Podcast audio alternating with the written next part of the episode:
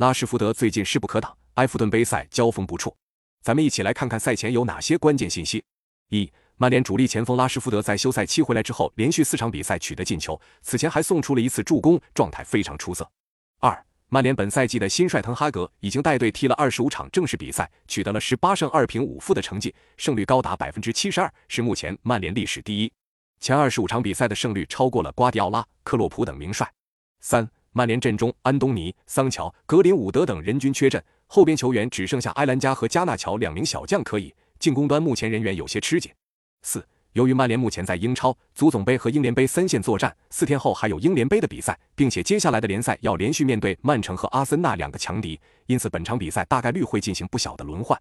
五，埃弗顿此前在足总杯中跟曼联交锋过八次，取得了三胜二平三负的成绩，并不落于下风，并且其中仅有一次净负二球以上。